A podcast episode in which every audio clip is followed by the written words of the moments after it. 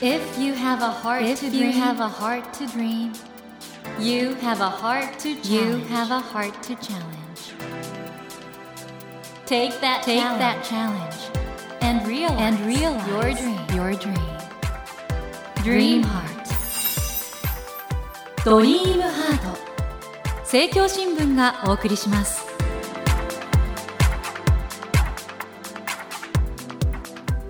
皆さんこんばんは。茂木健一郎です。東京 FM のスタジオから全国38局ネットでお送りしていますドリームハート。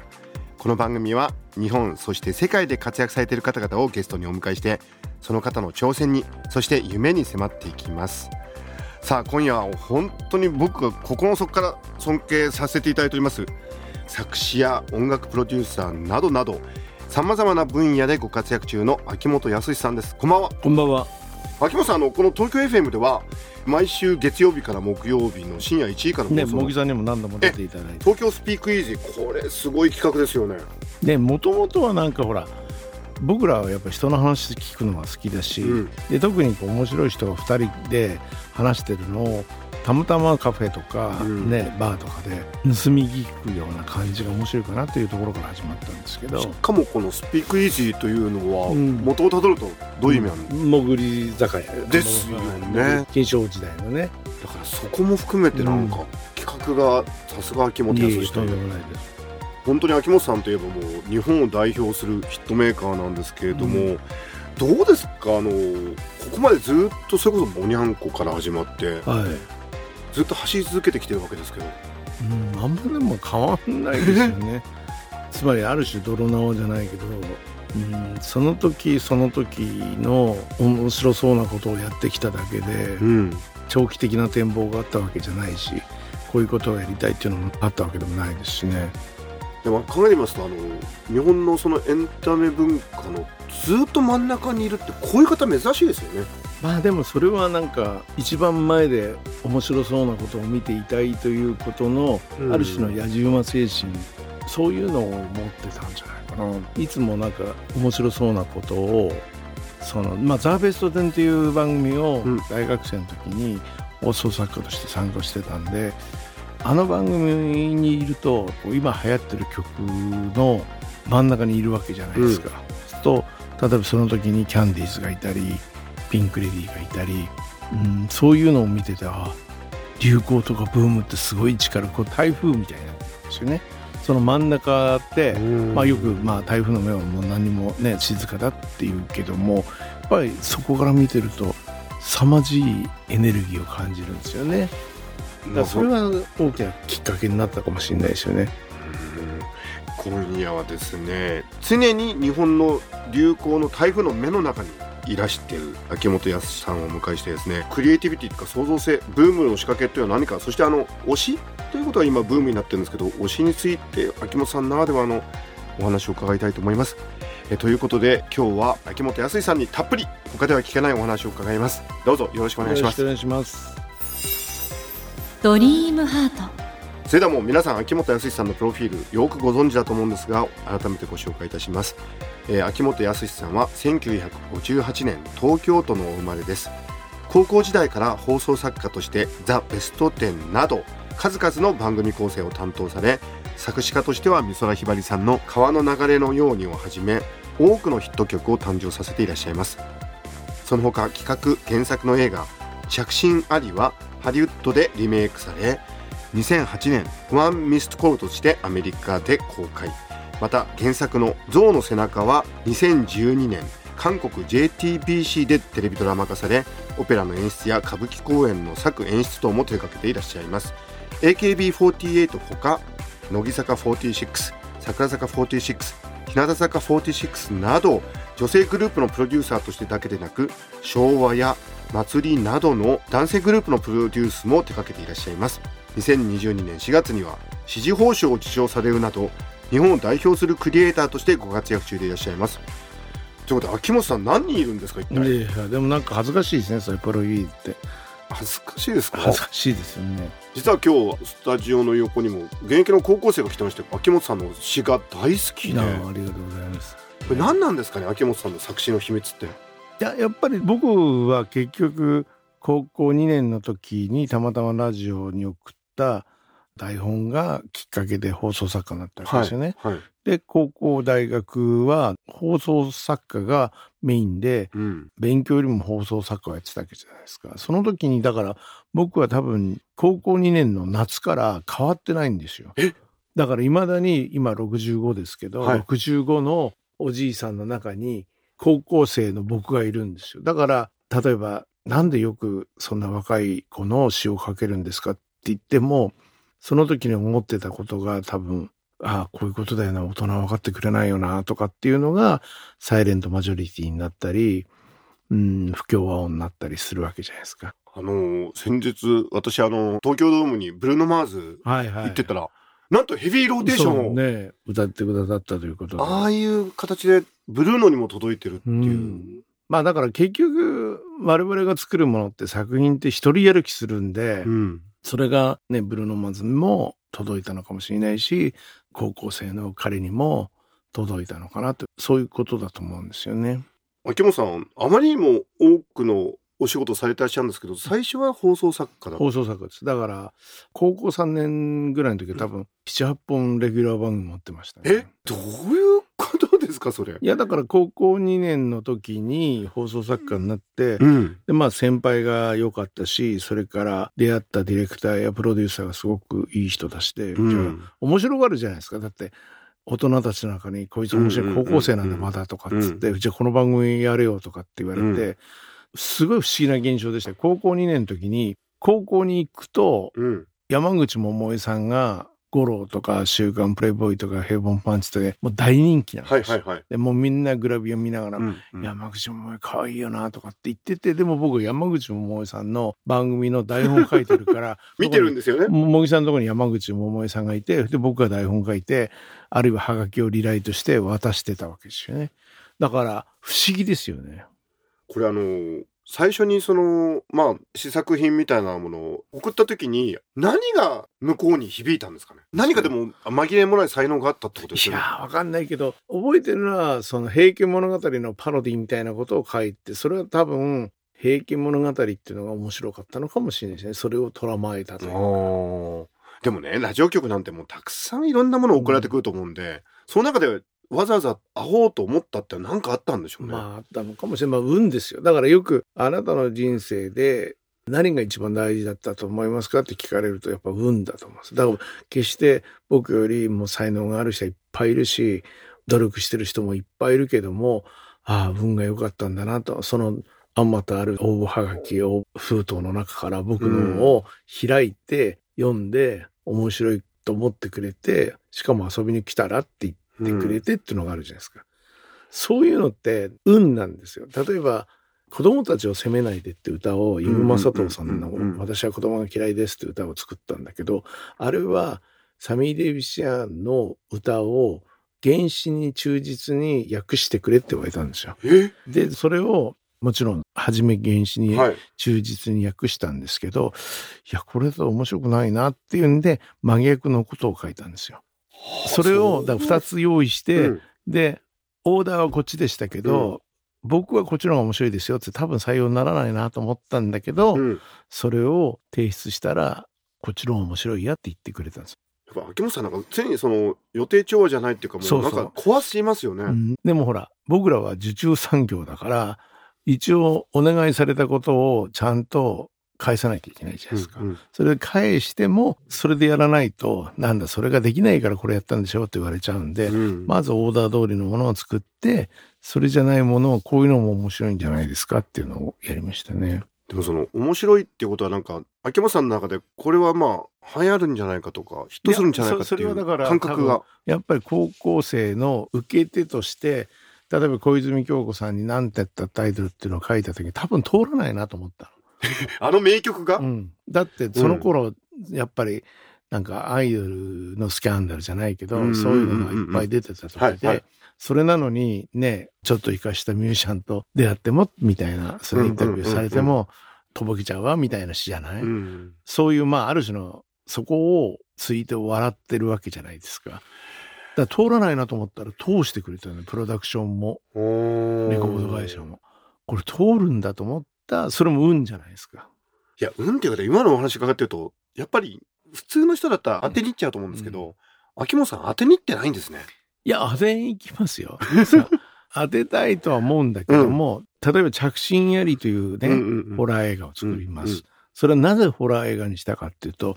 一番初め、君は僕を好きになるっていう斎藤由貴ちゃんと山田邦子さんの映画大ヒットしたんですよ。うん企画したものが。で、あ、映画っていうのはこうやればヒットするんだろうと思って、あとは自分の好きな映画を好きなように作ってたら、それから全然当たらないわけ。何作も。うん。そうすると、パーティーとかで映画関係者、今までだったら、あきまさんなんか面白い企画なんですか？って言ってたのが、誰も声を、まあ、まあ一応言うんですよ。なんかニコニコしながら。でも、あ本気じゃないなってわかるじゃないですか。あああこれはまずいと。そろそろ当てないと、これは多分まずいなと思って、バットを短く持って、それで当てに行ったのが着信やりなんですよ。へえ。だから着信やりってのは結局、ね、まあその前に、このビデオを見たら死にますみたいなさ、うんうんうんリングみたいのが流行あったからってましたよね。だそれの、まあ、ある種の変化球じゃないですかうん。もともとは自分が原稿書いてる時に、夜中の2時ぐらいに電話がかかってきて、それがさ、ブブブブブブブって振動のやつだったから、すごい驚いて、あ、誰だこんな時間かけてくんのっていうのを見た時に、もしも自分からだったら怖いなっていうのがきっかけなんでしょ。だからそういう、なんだろうな、思いつきを具現化するのが面白いのかもしれないですね。いや、もう本当にね、ごく当たり前のように秋元さんが言ってることが、ものすごいなんか、普通じゃないんですよね、きっとやっぱね。いやいや、でもそれは高校2年うんの夏の、だから未だになんかね、目が覚めて、いやー、すっごい夢見た。ね。うんなんか作詞家になって、映画も作ってとかっていう夢見たっていう高校2年の自分の部屋の間取りも全部覚えてて、そこにそろそろ受験勉強しないとまずいなっていうさ、その風景がそのまま見えるわけ。だから、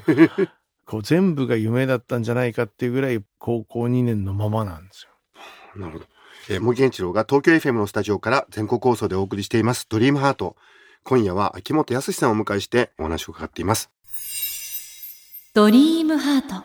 僕あの、未だに思い出すのが、秋元さんが、いや、茂木さんさ、今度秋葉原にうん会いに行けるアイドルの劇場を作るんだよっておっしゃってたのが、まさにそ AKB48 うね、の始まりで。20年ぐらい前ですね。でもあの時は、こんなになるって思ってたんですよね。ねだからさっきのね、うん。その着信あれを当てなきゃいけない、当てないと、つまり僕らは打席に立たなきゃいけないですよ。うんっていうことは監督に指名されないと打席に立てない。うん。うん。そうすると打率が落ちてきたら監督が呼んでくれないんですよ。うん。だから常に作詞でもテレビドラマでも映画でもコマーシャルでも何かこう当ててないといけない。うんで、それがでも時々余裕がある時あるんですよ。うんうん。まあ、この間これ当てたからなとか、まあ、当時なんだろうな。わからん。もしかしたら湯川専務のセガのコマーシャルが懐かしい。話題になってる時かもしれないし、着信ありが当たった時かもしじゃあれない。AKB の時は余裕があったんですか？そう、余裕があった。うんだから、余裕があると、うん。バットを一番長く持ってう、ん。大振りができるんですよ。だって誰も見てないし、外しても誰も文句があ、ない。あれ、大振りしたんですね。大振りですよ。だって、本当に秋葉原のドン・キホーテの8階に、うん。キャパ250人の客席のうん。毎日同じ公演をやるっていうのはさ、無謀じゃない？うん。で、当時そういうことやろうと思うんだよねって言ったら、いやいや、秋元さん、秋葉原って本当に人気のあるグラビアアイドルが来て、うんうん。土日でも握手会100人とか200人ですよって言われたわけ、うんうん。それを毎日250人埋めるのは大変ですよって言われたんだけど、いや、なんか当たるような気がするっていう大振りですよね。いやー以来もうずーっとそのいわゆる推し活とか推しっていうのがうん続いていて、どうですか？この世間の今推しに対するだからそれはやっぱり推し活っていうのもよくわからないけども、でもあの時からやっぱみんな市民権を得たんだと思うんですよ。あ例えば AKB48 って紅白に出た時、一番初め秋葉原枠だったんですよ。あ秋葉原枠ってのがあったの？うんあったんですよ。たまたまその年の企画だと思うんですけど、AKB と中川翔吾さんとリア・ディゾンか。あじゃあ企画枠で出た？企画ものの人たち。うんうんつまりある種、秋葉原っていうのがオタク特区みたいなうんのがうんうんうんイメージがあるじゃないですか。だからそれが、そこの秋葉原のオタク特区に一般の人たちが時々覗きに来て観光名所になったりするように、んんだんだんこう流動していくわけですよ。うんうんだから多分そこの中にオタクっていう言葉とかそういうこともだんだんわかるようになってきて、それが押すっていう言葉、押すっていうのも、初めはみんな知らなかったと思うんですよね。ほうほうほう。だって、いわゆるもう漢字で見ればわかりますよ。でも、推し活っていうさ、例えば、秋葉原特区のアイドル、あるいは、そういうアイドルが好きな人たちに至っては、日常会話であるわけですよ。推しメン誰とかって。推すっていうのが推しメン、推してるメンバー誰ですかっていう。それがだんだん変わってくる。だから僕も全然わかんなかったのは、例えば AKB が次のシングル発売しますっていうと、その発売日の前日に CD ショップに入るわけですよね。並べるためにうん転着日。その時にみんなネットで、フラゲした、フラゲしたって書いてあったんですよ。フラゲ？フラゲ。で、なんだろうと思って。俺もわかんないよ。フラゲって何ですかねフライングゲット。フライングゲット？それで、うんうんうんつまりもう、その発売日より先に手に入れるっていう、それをフラゲって言うんだっていうことから、面白いと思って、フライングゲットっていう歌を作ったわけですよ。いやー、すっごいなだから、これがここまで続いてるっていうのはどう思われます？だってもう20年近いですよね。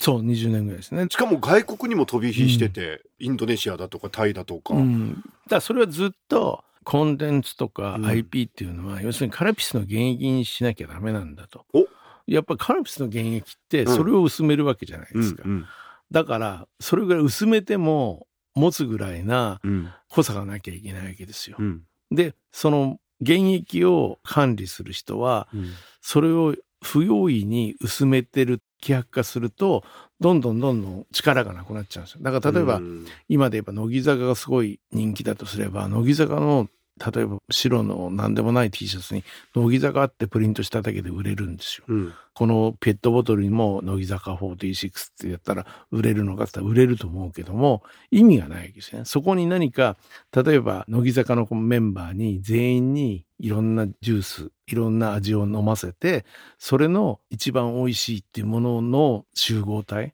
乃木坂のメンバーが美味しいといったものの5種類が入ってる乃木坂ドリンクだったら意味はあるじゃない？うんつまりそこになんかそれでなきゃいけない理由がないと、希薄化しちゃうわけですよ。僕、秋元さんが前おっしゃってたのでずっと忘れられないのが、タレントとかアイドルが売れる時っていうのは、周りの人がこの子は本当にすごいんだって、本気で思わないとそうですね。売れないんだっておっしゃってたことがあって、あれもね、今の現役の話とつながって、やっぱり実際そうですか？やっぱり何ですかね、その、結局エネルギーじゃないですか。うんうんうんだからエネルギーだから、一番初めのドミノが倒れないと、うんオーディエンスまでドミノが倒れていかないんですよ。で、一番初めのドミノって、結局一番初め AKB を作って、そのそばで見てる人とか、マネージャーとか、うんうんうんで、その人たちがエネルギーを持って、すごい絶対売れます。すごいんですよ。見に来てくださいって言うから、テレビ局のディレクターとかプロデューサーとかラジオのディレクターとか。それが来て、ラジオやテレビか雑誌から出て、それを一般の人が見ていいなって言った。ら、そこが初めから現場の人たちがこれ売れないと思いますよねとか、それは絶対売れないですよ。うん。森健一郎が東京 FM のスタジオから全国放送でお送りしています「ドリームハート今夜は秋元康さんをお迎えしてヒットの秘密そして推しについてお話を伺ってきましたがそろそろ和解の時間がやってきてしまいました、えー秋元さんには来週もお越しいただき今後の活動などについてお話を伺っていきたいと思います、えー秋元康さん来週もどうぞよろしくおよ願いいたしますろしくお願いします。ということで今夜は秋元康さんをお迎えしました Never let go of that dream. Never forget. Never that forget that challenge. heart to challenge. Dream heart. 茂木健一郎が東京 FM のスタジオから全国38局ネットでお送りしてきました「ドリームハート。今夜は作詞や音楽プロデューサーなどさまざまな分野でご活躍中の秋元康さんをお迎えしましたがいかがでしたでしょうか？あのご縁があって私あの秋元さんとはもうね20年近くお付き合いがあるんですけどもこうやってあの改めてお話伺いますとですねなるほどな。そういうこと考えて活動されてるのかとかね。そういうとこに目つけてらっしゃるんだなってことを改めて思うんですよね。ですから今回この番組ね本当貴重な機会だったんだなと思うんですよね。秋元さんのような方にですねどういうとこが発想するのかとかね。世の中のどういうことに注目してるのかってことをお伺いする機会ってないじゃないですか。だからもうリスナーの皆さんの人生における生き方とか発想の仕方とかそういうことにねなんかヒントになるようなことがたくさんあったんじゃないかと思いますのでぜひ秋元さんの話振り返っていただいてご自身の人生に役立てていただけたらなと思います。さて番組では毎週3名の方に1000円分の図書カードと番組特製のエコバッグをセットにしてプレゼントしています。私麦に聞きたいことや相談したいこと番組の感想などをお書き添えの上ドリームハートのホームページよりご応募ください。お待ちしています。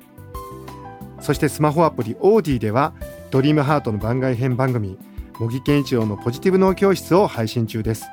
ぜひこちらも聞いてみてくださいね。